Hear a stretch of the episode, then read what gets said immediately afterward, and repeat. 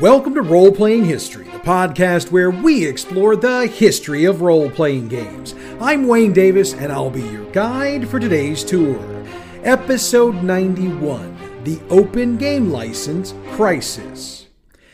Now, normally on this podcast, we stay away from current events. I mean, we've got a YouTube channel, and I usually cut videos where I discuss current event stuff. In fact, I even did a couple that covered this very subject. However, after a couple of months of reading various articles online and checking out threads on Twitter and Facebook, it's become apparent to me that there's a lot of folks out there who not only don't understand what the open game license is, but they also don't seem to understand where the controversy is coming from. So, in the interest of providing the type of education I like to bring to you, I made the executive decision to dedicate an entire episode of role playing history to this subject. Now, I also need to note up front that I am aware that I did an entire episode of the show on the Open Game License, or OGL, and the System Reference Document, or SRD. However, that show more or less covered things in a generic manner, especially since we didn't have the most recent controversy on the table at the time. So, while I'm going to go back and cover materials we've already addressed on this show, I'm doing so to give a historical perspective on what's going on today. And in a further public service announcement for the show, you're going to get a lot more personal opinion from me during this show, since I've got a lot of thoughts about how things went down, where things went wrong, and even a prediction or two about where things are going from here. So, with the disclaimers out of the way, let's crank up the tour bus and get to it.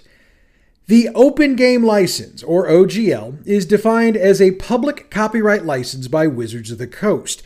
It allows for game developers to use some Wizards specific content for their own games. Usually, it boils down to the use of game mechanics, which they modify as they use. However, it can also be applied to some character types as well. The OGL also gives permission for the developers to copy and redistribute the materials, which means they can sell what they've created. What all that means is that when you hear folks talking about third party content providers, this is what folks are talking about designers and companies that do business creating their own products based at least in part on the designs from Wizards of the Coast. And we're specifically referring to Dungeons and Dragons as the game in question, by the way, so as we move along, just know that, in case you didn't already. Per the Wizards of the Coast SRD, the OGL states that, quote, in consideration for agreeing to use this license, the contributors grant you a perpetual, worldwide, royalty free, non exclusive license with the exact terms of this license to use the open game content. End quote. The OGL then goes on further to specifically define two forms of content.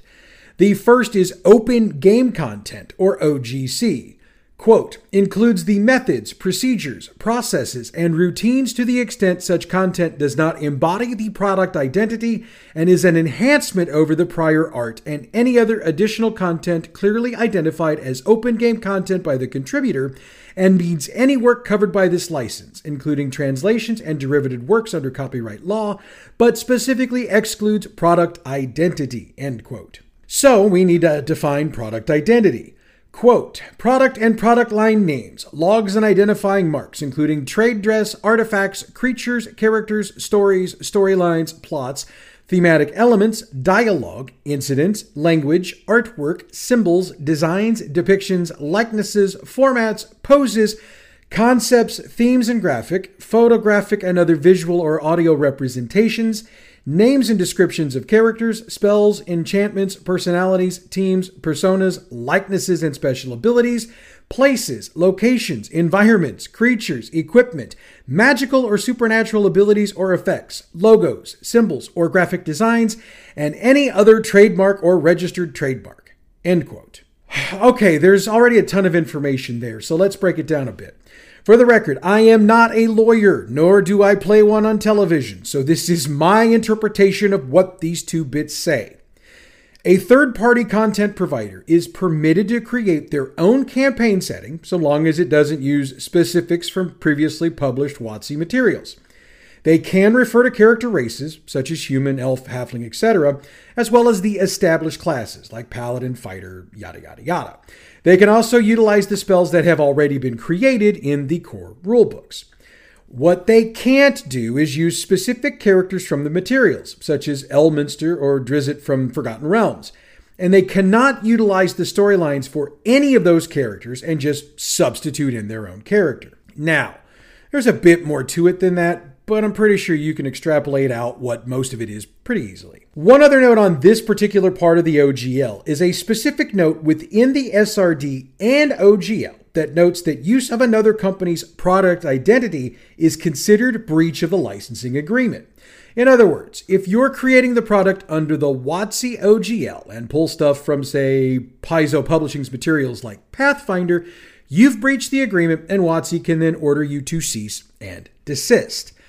Okay, so let's get into the history of the OGL and see how in the hell we got ourselves into all of this recent mess. The OGL, which later started being referred to as OGL 1.0, was originally released by Wizards of the Coast to allow for licensing and usage of the materials for the newly released third edition.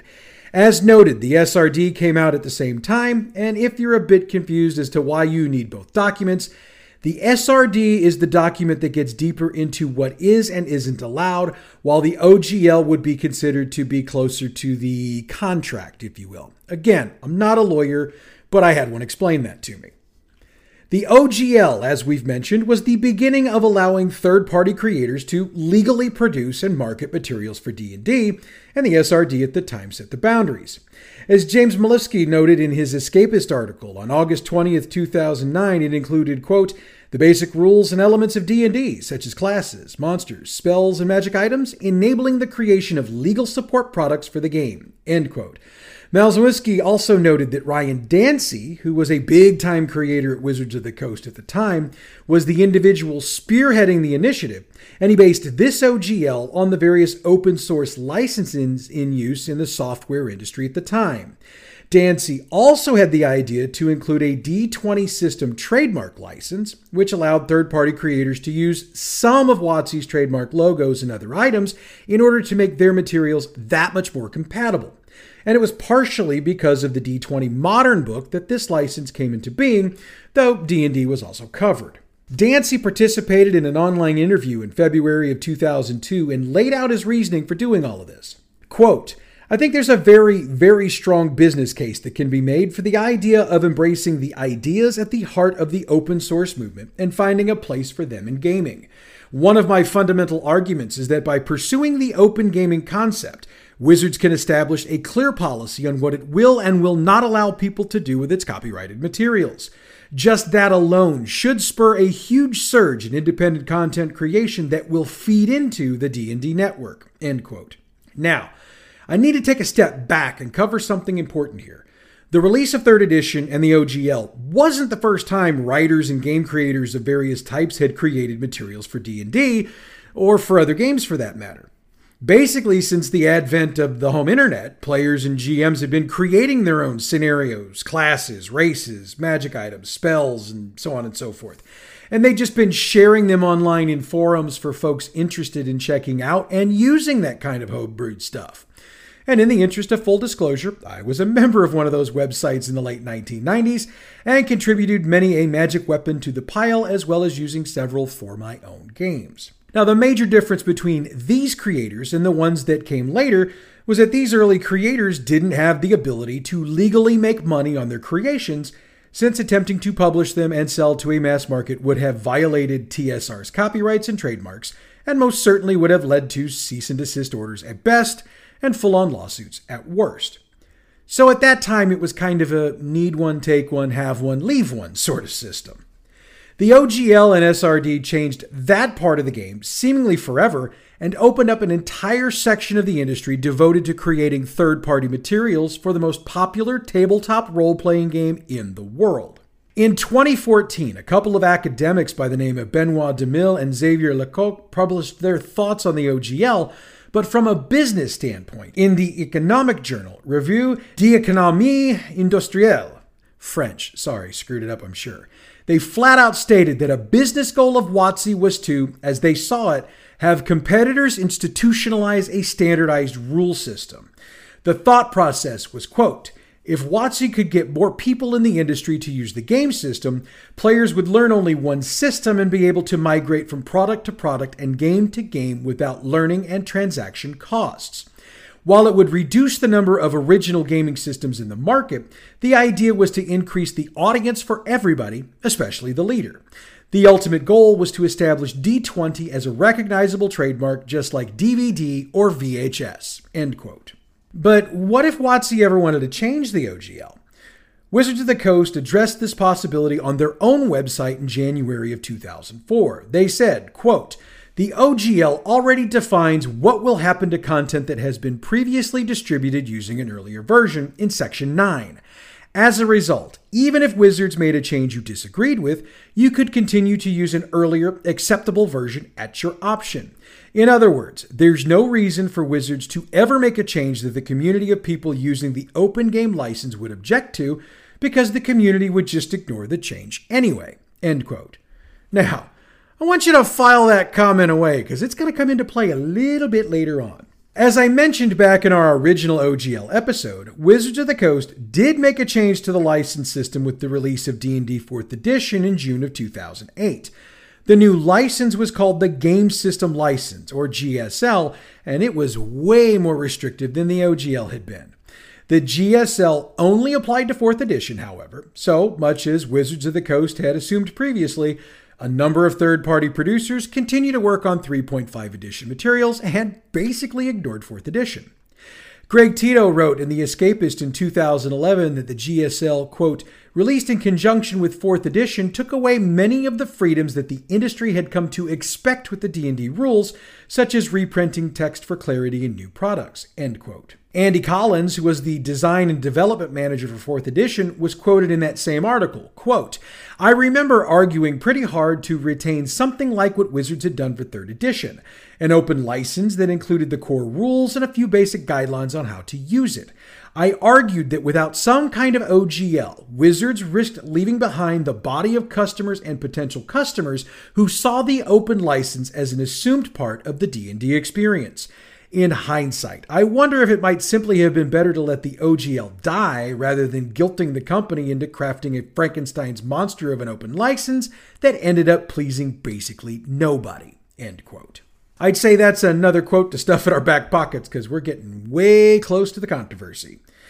On January 12, 2016, Wizards of the Coast returned to the open gaming format when they released the 5th edition SRD under the OGL 1.0 we discussed earlier. That brought the newest edition of the game back to where 3rd edition had been. In May of 2016, the SRD was updated to version 5.1, but the OGL stayed the same. One thing that did change was that there was another license option presented to creators, and that was the Dungeon Masters Guild storefront, which is owned and controlled by Wizards of the Coast. This license is probably one of the most open ones out there, as it allows individuals and third party providers to create content that freely uses Wizards of the Coast intellectual property, like the Forgotten Realms or Ravenloft, just to name two. They're also allowed to set their own prices for the materials. But the caveat here is that WotC and One Bookshelf, who handles the PDFs for the site, get a 50% cut of the proceeds. Again, though, 5th edition saw an increase in the amount of third party materials being produced. All over social media sites, advertisements abounded for various D&D compatible books. Funding sites such as Kickstarter were full of campaigns to raise money for these third party providers to create and release their own works. And the popularity of live stream games like Critical Role brought even more attention to D&D in the various works, especially when the Critical Role team published their setting book, which was based on the intellectual properties of Wizards of the Coast. For most of us who follow the game industry as either a profession or a fairly serious hobby, there seemed to be no end to this rainbow of materials being produced for the game we've loved since we were kids. After all, Wizards seem to understand that keeping the gaming community involved in the production of materials for the game kept them engaged in the game itself, and made it much more likely they'd be willing to accept another version of the game. However, as 2022 turned to 2023, we began to realize this might not be the case. Let's back up another half step, though, and explain what started all of this. In August of 2022, Wizards announced they were launching their playtest for various materials intended to be a part of that next version, which they dubbed 1D&D. Multiple sources reported that folks involved directly with the project were claiming that 1D&D wasn't going to be a new version per se, but a living document. They argued that the new way of creating would allow for a gradual evolution of the game without having to stick a new version number on it every time they wanted to put new or revised rules out there. Of course, folks like myself were a bit skeptical about that since a playtest of new rules almost always is the precursor to a new edition of the game coming out. In November of 2022, the first leaks began to show about the possibility of the change or elimination of the OGL 1.0.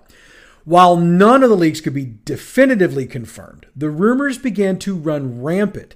So rampant, in fact, that Wizards released a statement later in the month. Quote, we will continue to support the thousands of creators making third-party D&D content with the release of 1D&D in 2024. While it is certain our open game license will continue to evolve, just as it has since its inception, we're too early in the development of 1D&D to give more specifics on the OGL or system reference document at this time. End quote. The rumors wouldn't go away though. If anything, they increased in intensity, especially as writers and commentators began to focus on the part of the Wizards announcement about the OGL evolving. Third party creators began to openly express their own concerns about this, especially since they began to worry about their own companies and products. And it turns out they had reasons to be worried. During the first week of the new year, a leaked version of the new OGL hit the internet. While many of us were initially skeptical about it being real, we all realized that if even half of it was accurate, things were about to change. First, Wizards of the Coast announced it would go into effect in 2023. Next, they stated it would only apply to, quote, printed media or static electronic files such as EPUBs and PDFs, end quote, and, quote, only covers material created for use in or as tabletop role playing games, end quote. They made it a point to note that it wouldn't apply to video games or virtual tabletops. It was also announced at that time that content creators would be required to put what they called an official OGL badge on their products. Further, they announced that any revenues related to OGL content would have to be reported to Wizards if the revenue exceeded $50,000 annually. Furthermore, if the revenue exceeded $750,000, creators would have to pay a royalty beginning in 2024. Linda Codega of IO9 gets the credit for blowing the whole story open in her report in early January of 2023. She'd gotten her hands on that leaked copy of the OGL 1.1 and noted that it eliminated OGL 1.0, meaning it could no longer be used. She broke it down like this quote, While the OGL 1.0 granted a perpetual worldwide non exclusive license, the OGL 1.1 included language that worked around authorized versions of that license, adding, according to attorneys consulted for this article, the new language may indicate that Wizards of the Coast is rendering any future use of the original OGL void, and asserting that if anyone wants to continue to use open game content of any kind, they will need to abide by the terms of the updated OGL, which is a far more restrictive agreement than the original OGL. Other reporters picked up on Codega's work, and the reports began to come out that Wizards of the Coast stated that their intentions with the original OGL was not, quote, to fund major competitors, and it wasn't intended to allow people to make D&D apps, videos, or anything other than printed or printable materials for use while gaming, end quote. Ryan Dancey, who was the former vice president at Wizards and the man who helped create OGL 1.0, stated in an EN World article from Russ Morrissey on January 5th, 2023, that, quote, my public opinion is that Hasbro does not have the power to deauthorize a version of the OGL. If that had been a power that we wanted to reserve for Hasbro, we would have enumerated it in the license. I am on record numerous places in emails and blogs and interviews saying that the license could never be revoked. End quote. As the heat was being turned up on both Hasbro and Wizards of the Coast, pundits noted that Wizards had basically gone radio silent for several days. And when they finally did speak, it was a short announcement on their Facebook and Twitter accounts that said basically that they'd heard about the concerns about the proposed changes and would be issuing their official OGL for the public to see shortly. As you might expect, that did nothing to quell the continued controversy, and we'll expand more on all of that in a few minutes. It took several more days before Wizards released an official statement, and on January 19th, 2023, they released a new OGL, this one called OGL 1.2. What it proposed was that some D&D mechanics would be placed under a Creative Commons license, which for the uninitiated means that the copyrighted materials included in it would be free to use, expand on, and published by third-party creators. Other materials would be covered by the OGL 1.2.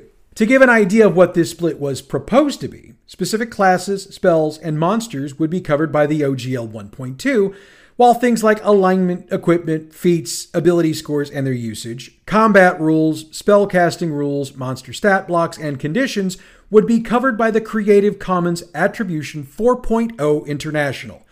Yes, that's the full name. Yes, that's a mouthful. It was also noted that the OGL 1.2 removed the financial reporting, royalty payments, license back, which we'll get to momentarily, registration, and distinction between commercial and non commercial, which we'll also cover momentarily. It also deauthorized OGL 1.0 and noted that OGL 1.2 would be irrevocable, though several sources noted there was still a severability clause should a part of the license be held to be unenforceable or invalid. There was also a separate virtual tabletop policy as a part of the new documentation. Now, as a part of the proposed OGL 1.2, Wizards of the Coast opened up a feedback request on its website and social media sources. As a result of that, on January 27, 2023, Wizards announced that the SRD 5.1 would be released under an irrevocable Creative Commons license effective immediately, and OGL 1.0 would not be deauthorized. So, after all of that, there's a lot of folks out there that have been wondering since the beginning exactly what all the controversy is and what it means to the average gamer. This is where I'm going to get away from the direct research and reporting I've got and get a little more informal with my reporting. So, let's back up all the way to the origins of the OGL. Wizards of the Coast was arguing during the debate over the new OGL that when they created the initial document, there weren't any third party publishers publishing materials based on their product nor was the internet as big of a thing as it has turned out to be. In their own words, the new OGL was designed to tighten things up a bit and account for these changes in the market. Now, I did two YouTube videos about the controversy at the time, and I noted then that Wizards had had multiple opportunities over the past 22 years or so to gradually tighten up some of the issues that they were claiming needed to be addressed at this point. I mean, let's look at the facts. The original OGL was released for version 3.0 of D&D.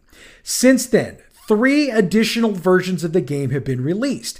And while they did try a more restrictive license for 4th edition, they didn't do anything for 3.5 or 5. In fact, as we noted earlier, the more restrictive license for 4th edition caused a number of publishers, including Paizo, to not take the leap to that version and instead retreat to the OGL for 3rd edition. So, what was it really all about? In my opinion, and in the opinions of a lot of reporters and gamers, it was about money. I noted in my first video on the issue that Wizards is one of the largest revenue producers for Hasbro, bringing over a billion dollars a year in revenue. I also noted that, according to Forbes magazine, Wizards had seen about a 12% drop in revenues for the third quarter of 2022. For those keeping score at home, that financial release was just before the announcement of the new OGL came out. That same Forbes article noted that sales of D&D specifically were down about 5% in the quarter, and since D&D is Wizards' top financial producer, with Magic the Gathering being a close second, Hasbro most likely panicked. That was proven out by reports that Hasbro had instructed Wizards to increase the production of Magic cards in the fourth quarter, assuming that more cards would equal increased revenue. However, and this is strictly my opinion, though I've seen it hinted at by a few others, I'm betting that somebody in the accounting department at Hasbro looked at the revenues being generated by third party product providers and wondered why Hasbro wasn't getting their cut of that money. They were probably thinking that if those companies were making money off of their intellectual property, Hasbro should get a cut of it, right? Now, this is where I caught some crap from folks who watched my videos, because I did argue that I could see the argument about intellectual property. I mean, if I created something that was an exceptionally popular product and you were making damn good money producing things for it, shouldn't I be able to get a cut of the money? It's not necessarily an invalid argument. But I also noted that the way Hasbro was going about it was not only heavy handed, but also exceptionally short sighted, and here's why. In my opinion, Hasbro sees Wizards of the Coast and their products in the same way they see the toys and board games they produce. We created them, we sell them, and if you make anything that's anywhere near what we make, we're going to make sure we get a cut of the money. In the case of third-party materials for D&D, this is a bit different.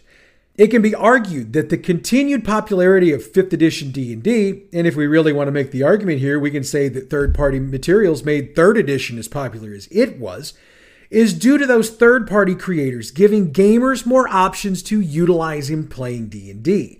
Take them out of the equation and you alienate a portion of your target audience that not only uses those materials, but prefers them over the Wizards of the Coast releases in many cases. And apparently, my theories about Hasbro have a bit more root in fact than I originally had thought. I'd written my previous comments on Monday, February 6th. On Tuesday, February 7th, Kyle Brink, the executive producer for D&D, conducted an interview on the Three Black Halflings podcast. During the interview, he reported that during the meetings concerning OGL 1.1, he was the only member of the Wizards production team involved in the meetings. And he noted further that all of the personnel directly involved with Wizards in some shape or form had noted what the backlash would be should the OGL be changed, only to be overruled by the management portion of the team from Hasbro. Brink did admit that the reason for so few members of his team being present was his desire to keep them out of the maelstrom he believed was coming, and he admitted that that decision was an error. He also took credit for the release from Wizards on January 19th that got into greater details about the hold being placed on the OGL 1.1. He stated that, moving forward, he believes that Wizards has the support of Cynthia Williams, who is the president of Wizards of the Coast and Digital Gaming at Hasbro. He noted that she has given the management team at Wizards more authority and control moving forward, and Brink believes that this authority will prevent further issues like the one we've been discussing during this show. My thought on that is we shall see. Getting just a little off the subject for a minute, Brink also made a comment during that Three Black Halflings interview that turned into some clickbait bullshit. The headline that I was seeing for clickbait was Wizards of the Coast executive producer says white people need to get out of D&D. Sounds pretty incendiary, doesn't it? Well, I did say it was clickbait. If you go back and read the entire transcript of the conversation, or better yet, grab the episode of the podcast and hear the actual context of the comments, what Brink said was that the creative team for D&D needed to better represent the broad spectrum of players who are out there. And yes, he did note that cis white guys are the majority in the creative room. And he noted that if Wizards as a company is to be more inclusive in their products moving forward, they need as much diversity as they can get. So when you hear the entire comment, or at least as much of it it was needed to be said to clarify, doesn't quite sound so bad now, does it? Anyway, let's get back to my thoughts on the original situation, and we can now definitely point the finger at Hasbro. Another misstep on the part of Hasbro was when it announced that D&D Beyond, which is the wildly popular online tool for 5th edition, would be switching to a $30 a month subscription fee. That announcement, combined with the announcement about OGL 1.1, caused so many cancellations of D&D Beyond subscription that the servers for D&D Beyond crashed multiple times. Again, fans of D&D spoke with their wallets, and it can be argued that their speech probably led to the change in decision by the company. However, it can also be argued that it might have been too little too late. As I reported in my second YouTube video, a large number of publishers announced their own OGLs and SRDs in the wake of the OGL 1.1 debacle. Among them, Paizo, who banded together with a number of other publishers in their efforts, and MCDM, who'd already been in the process of developing their own system anyway, but decided to move up the process to get theirs out by the end of 2023. Another possible victim of the controversy is the upcoming Dungeons and Dragons movie. There's a small but growing group of players online who've already stated they have no desire to see the movie because it'll wind up putting money in Hasbro's pockets. Now, on this one, I have to respectfully disagree because if this movie flops, we will have no chance to ever get another movie based on a role playing game, in all likelihood. Let's face it, if Iron Man had bombed, we'd have never probably gotten another Marvel movie other than Spider Man. Just saying. As I also noted in the first video I did, and has been echoed by pretty much everybody else, the folks who stood to lose the most with the OGL 1.1 are the third party companies, many of whom already work on shoestring budgets to get their materials out, and they rely on freelancers to produce content. Had the OGL 1.1 gone into effect, it's the freelancers who would have probably gotten cut first, followed by staff writers for other companies. It would have seen a number of companies probably go out of business, and that would have been bad for the industry as a whole. When I made those comments, I also noted that we were looking at a seismic shift in the landscape of the role playing world, and there were a number of folks who accused me of crying wolf. I'm okay with that because while I was stating my support for third party creators, I was also aware that while they might be down for a bit, with some of the changes from other companies, they'd be able to eventually change gears and start creating product for the new companies and games. What we're seeing ultimately is still a seismic change. However, I would argue it's a change for the better.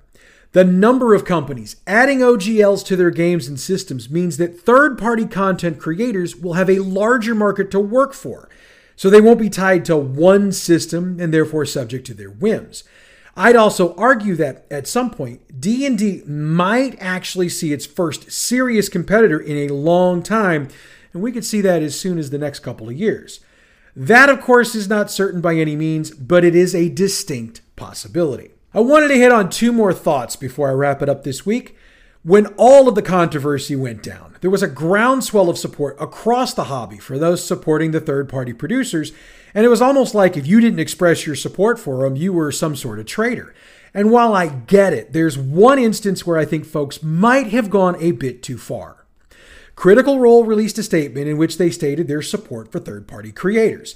Now, I'll be the first to admit that Critical Role has been, from time to time, a controversy magnet. But this time I think they got heat they didn't deserve. A decent sized chunk of the gaming universe got onto them for not saying anything about Wizards of the Coast or Hasbro or the OGL, and folks accused them of basically kissing Hasbro's ass. I'm one of those who've gone on record as saying I believe there's a reason for the wording of their statement. Since almost the beginning of the show, Critical Role has utilized D&D Beyond, who've sponsored the show. I'd also note that Matt Mercer has written a book for Wizards of the Coast, and the Tal'Dorei book they've published through their own company is technically a third-party product. And while I don't know for sure, I'd also bet there's some sort of license or agreement between Critical Role and Wizards of the Coast for the use of their materials in the show itself. So, I'd bet they didn't take shots at Wizards of the Coast because of those agreements, because it would be the equivalent of cutting off your nose to spite your face. Or, more to the point, a lawsuit waiting for a place to happen. In fact, I would lay even money that once the third season of Critical Role is complete, you'll see them switch to a different system. Now, since they were originally using Pathfinder in the home game, that would be my bet, but hey, any system would probably be fair game. My final point is this there's a large number of folks who are celebrating the fact that we basically won the fight with Hasbro over the OGL, since we're basically not only getting to keep what we got, but we're getting new stuff besides. Look, that's true. You should celebrate. However, I'm going to lay even money again that we're not done with the OGL debate. After all, one D&D is coming next year, and if you think Hasbro has forgotten about this whole deal, you'd be sadly mistaken. Even with the promise of more authority for the management team at Wizards, I find it hard to believe that Hasbro will choose to let the entire situation go away. Of course, that's my opinion, and we all know what they say about opinions. And with that, we've come to the end of today's tour. Next week, we deep dive Target games and some of the games and systems they're best known for. Until then, please check out our other fine podcast, Bad GM's Campaign Build Along. This week, we continue along the first major storyline in our campaign as our group continues their quest to find information on the ever elusive Jackson Denman. Bad GM's Campaign Build Along is available wherever you get your podcasts or on our website, badgmproductions.net. The music we use for this show comes from Pixabay.com. Check them out for all your royalty free, license free music needs. Role Playing History is a production of Bad GM Productions. Check us out on Facebook at facebook.com forward slash gaming forward slash Bad GM Prod, on Twitter at Bad GMP, YouTube and Tumblr, it's Bad GM Productions. You can email us, badgmproductions at gmail.com, and online the website is badgmproductions.net. Next week, we'll take a shot at the target. Sorry, we're going to take a look at Target Games. Make sure I get that right. But that's next week, folks. Until then, I'm Wayne Davis, and your role playing history.